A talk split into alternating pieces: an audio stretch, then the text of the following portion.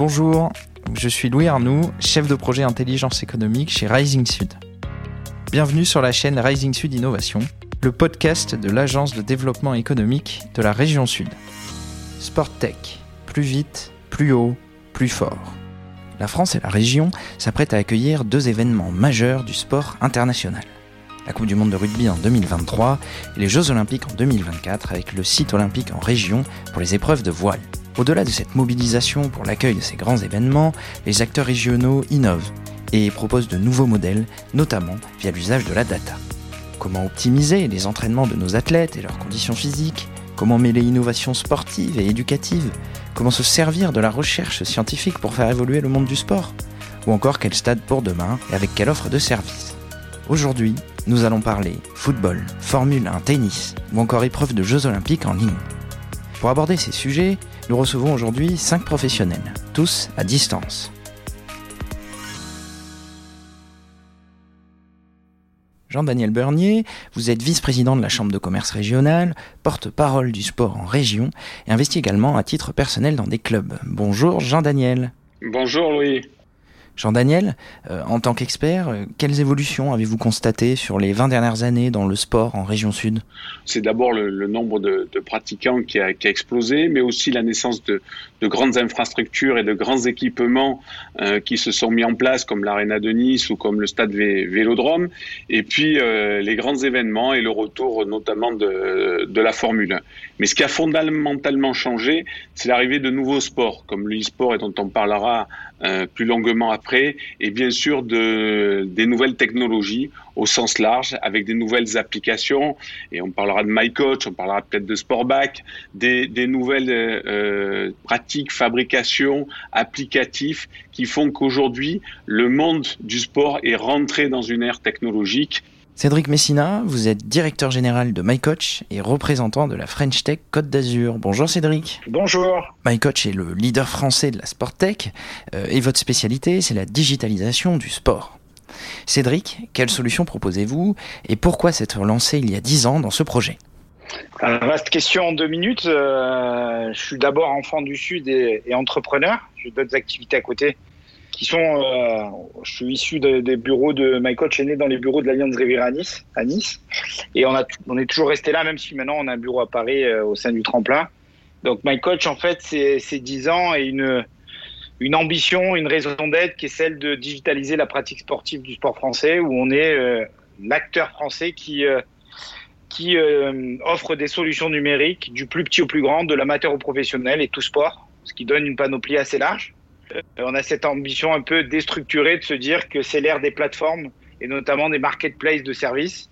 Donc MyCoach, je dois le résumer, c'est euh, ça peut partir du euh, d'un module pour les préparateurs physiques jusqu'à une application pour les entraîneurs de foot. Je vous donne l'exemple par exemple du de la Fédération française de hand où on est parti de l'équipe nationale qu'on équipera au JO jusqu'aux pratiquants où 500, je crois que c'est 480 000 handballeurs ont leur application pour suivre leur leur gestion au quotidien. MyCoach, donc c'est toujours une implantation dans le sud.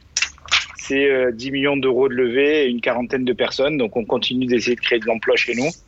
Après, quand vous me dites leader français, euh, euh, on a été reçu il y a deux mois par la ministre où on a reçu le, le prix, si vous voulez, une sorte de labellisation nationale. Et j'ai toujours du mal avec la notion de leader parce que leader, pour moi, c'est c'est une ambition plutôt internationale et et on a cette problématique avec la France où quand, quand euh, là en l'occurrence au ministère on nous a appelé la success story. Vous savez les success stories pour moi c'est nos concurrents américains qui ont levé plus de 100 millions. Avec 10 millions aujourd'hui on est euh, et je crois que mes les interlocuteurs à côté vont abonder chacun dans leur thématique la même chose, mais on est un peu des nains donc on essaye de se dire qu'il y a un acteur français qui peut euh, avoir une place forte à horizon 2024 et ça serait dommage euh, que les JO n'agissent pas en ce sens et n'est pas une reconnaissance de la filière numérique dans le sport. Et le deuxième point que je mettrai en avant sur les solutions proposées, c'est que je crois qu'on a tous constaté à travers le Covid la dépendance aux acteurs américains.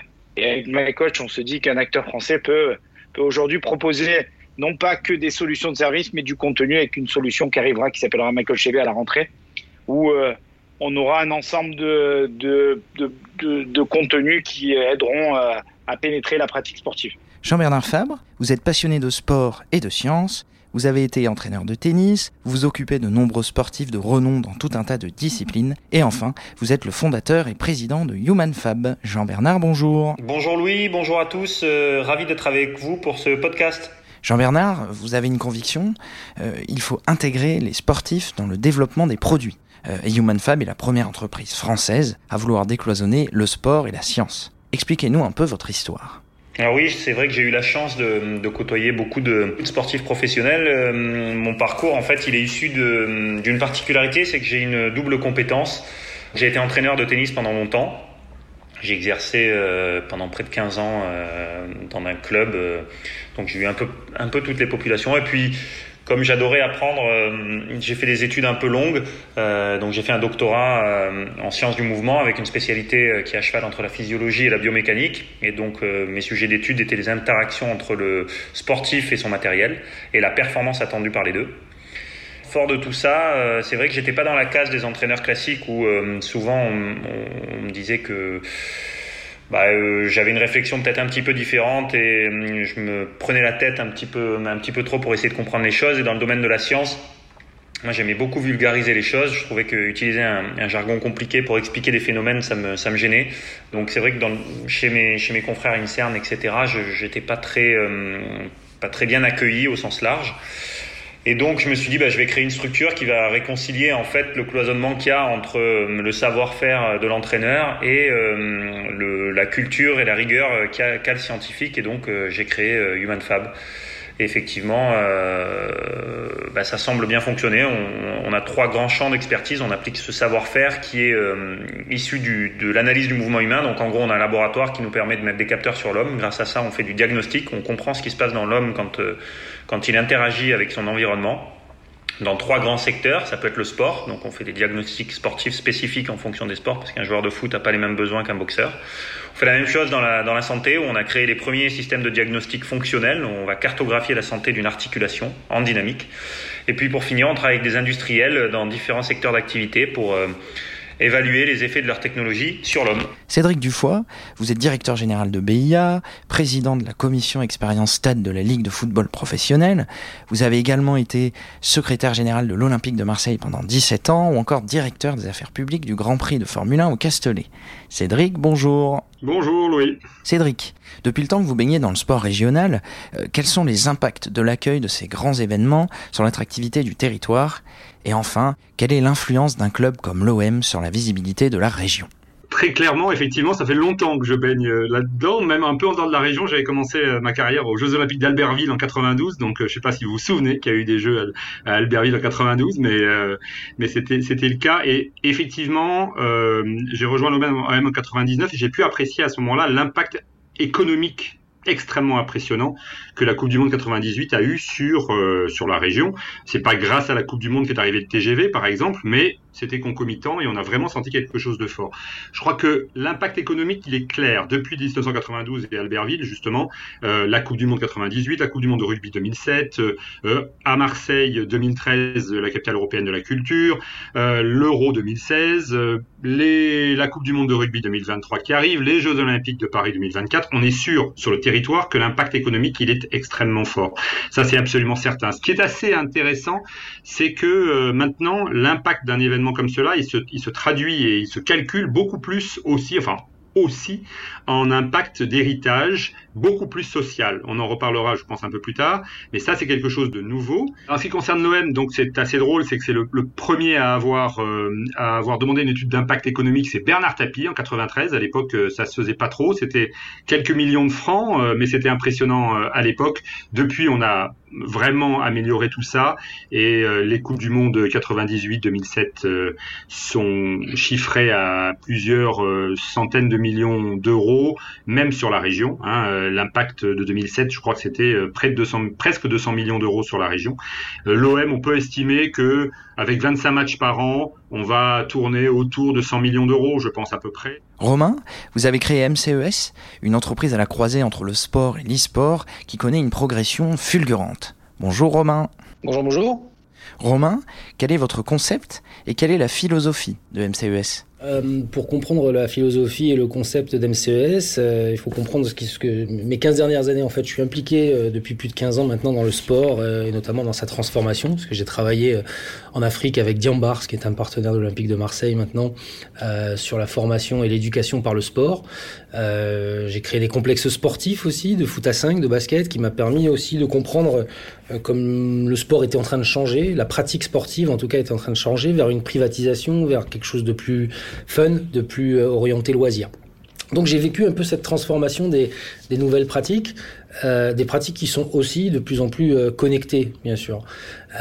Et puis ça m'a permis de voir que les jeunes générations avaient une autre façon d'aborder le sport et petit à petit de comprendre aussi qu'il y avait une nouvelle culture qui se développait autour du gaming. On a aujourd'hui à peu près 2 millions de pratiquants d'e-sport en France. Donc l'e-sport, hein, c'est vraiment la pratique compétitive du jeu vidéo. Euh, c'est très différent du jeu vidéo lui-même. Hein, c'est vraiment cette pratique compétitive où on s'affronte, on, on, aime gagner et euh, voilà, on a envie de battre son adversaire. Et dans la région sud, euh, c'est une des régions les plus les plus actives. Alors pourquoi MCS et notre philosophie, c'est que bah, ce jeu vidéo, comme d'ailleurs la, la, la, société dans son ensemble, hein, c'est de plus en plus de temps d'écran, de plus en plus de sédentarisation, d'addiction, d'isolement qui posent des problèmes. Et euh, MCS a décidé de se lancer dans l'e-sport non pas pour faire de l'e-sport, paraît, bizarre, hein, mais de réconcilier le sport et l'e-sport. Vraiment d'utiliser cette, ce prétexte, cette excuse qu'est l'e-sport et le jeu vidéo et la passion que les jeunes générations ont pour euh, euh, le jeu vidéo, pour leur proposer des services, des offres, des produits, des stages, des académies en ligne ou physique, où en fait on va mélanger le sport et l'e-sport euh, et, et, permettre aux jeunes pratiquants de, de s'y retrouver. Après ce premier état des lieux, penchons-nous maintenant sur vos réussites et quelques faits marquants. Cédric Messina, MyCoach est partenaire de 10 fédérations françaises, de clubs professionnels, et votre solution touche plus de 4 millions de licenciés. Vous travaillez entre autres avec la Fédération française de football ou encore avec des clubs tels que l'Olympique lyonnais, l'Asvel en basket ou le Loup en rugby. Cédric, comment expliquez-vous un tel engouement et quelles ont été les étapes clés de votre développement? Un tel engouement, c'est par la légitimité qu'on a pu avoir et qu'on a pu mettre dans notre infrastructure. C'est les, invest les, investissements consacrés, notamment euh, celle de la région sud aussi, qui est venue accompagner nos investisseurs euh, classiques. Un coach chez 40 personnes. Et c'est surtout une, un produit qui a évolué. Au départ, on était un produit consacré aux entraîneurs de foot avec la FFF. On était les premiers à lancer euh, MyCoach FFF pour les éducateurs. Un produit qui a été dupliqué et qui a été... Euh, élargi avec l'UFA, puisque euh, l'année qui suit, on a gagné euh, l'appel d'offres de l'UFA pour faire My Coach UFA. Tout ça, c'était une reconnaissance. Et après, quand vous avez euh, quelques produits en, étagère, comme on dit, on arrive à les décliner et à la dupliquer aux autres fédés. Il y a 450 clubs professionnels, on a 30% des clubs. Le numéro 2 à 2%. Donc, quand on met ces chiffres-là, on se dit aussi qu'on se bat non pas contre un marché, mais contre la maturité du marché. La maturité du marché aujourd'hui, c'est des des clubs qui internalisent souvent.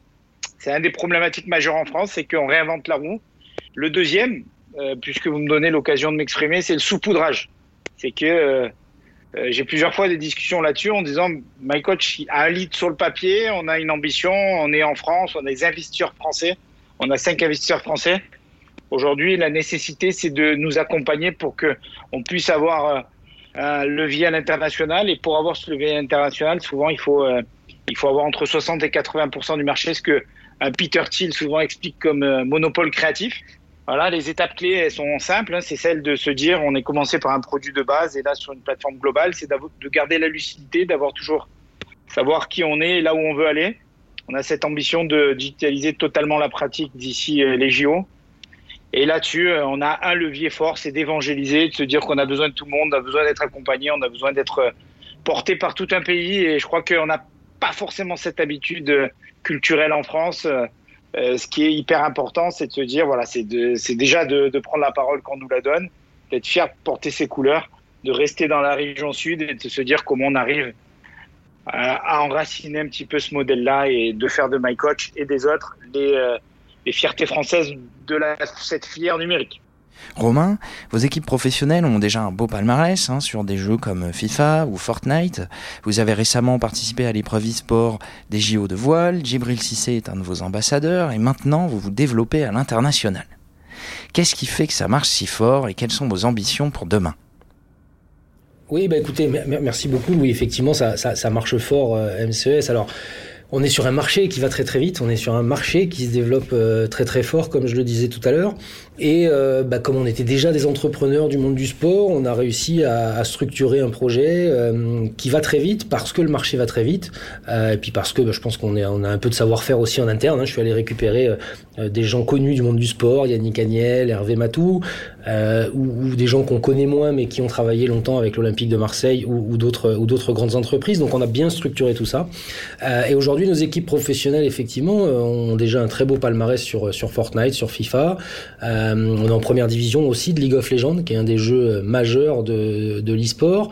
Et euh, on développe de plus en plus aussi des, des, jeux de simulation sportive, donc Virtual Regatta, où on a, on a participé aux, aux Olympic Games virtuels. Nos ambitions pour, de, pour, pour demain et, et après-demain, j'ai envie de dire, c'est de continuer de nous développer à l'international. On est aujourd'hui présent en France, en Italie, euh, au Maroc aussi. Donc on, on, est en train de regarder comment on va pouvoir euh, travailler sur, sur le continent africain et plus globalement sur les marchés émergents. Euh, et ben nos ambitions, c'est de créer à Marseille, dans le sud de la France, une des plus grosses équipes européennes tant en influence euh, et en, et, en, et en, nombre de followers sur les réseaux sociaux qu'en impact social et sociétal. Jean Bernard, HumanFab travaille aussi bien avec des entreprises, Lacoste, Technifi, Babola, qu'avec des clubs ou encore des professionnels. Vous disposez d'infrastructures très performantes et vous avez consenti de forts investissements depuis un an. Quels sont vos plus gros projets pour aujourd'hui et pour demain? Ouais, effectivement, enfin, on a toujours beaucoup investi, hein, euh, parce que notre métier s'appuie euh, sur la métronomie, la mesure sur l'homme, et donc les capteurs sont très chers. Et comme on a trois champs d'investigation qui sont la physiologie, la biomécanique et les neurosciences, donc le premier c'est euh, comprendre un peu ce qui se passe euh, en termes de consommation d'énergie euh, et de comment fonctionne le muscle quand on fait un effort. Le deuxième, la biomécanique, c'est plutôt l'analyse technique et les neurosciences, c'est plus tout ce qui va toucher la façon de voir, la concentration et la façon de réagir. Donc pour ça, on a besoin de, systèmes qui coûtent très cher et notre volonté, c'est toujours d'avoir les derniers systèmes et d'être toujours à la pointe. Donc on investit tout le temps. Euh, on a investi beaucoup il y a 5 ans quand on a fait construire notre laboratoire euh, et notre centre d'expertise à Aix-en-Provence, donc 1000, 1200 mètres carrés, euh, ce qui était avec une architecture très forte.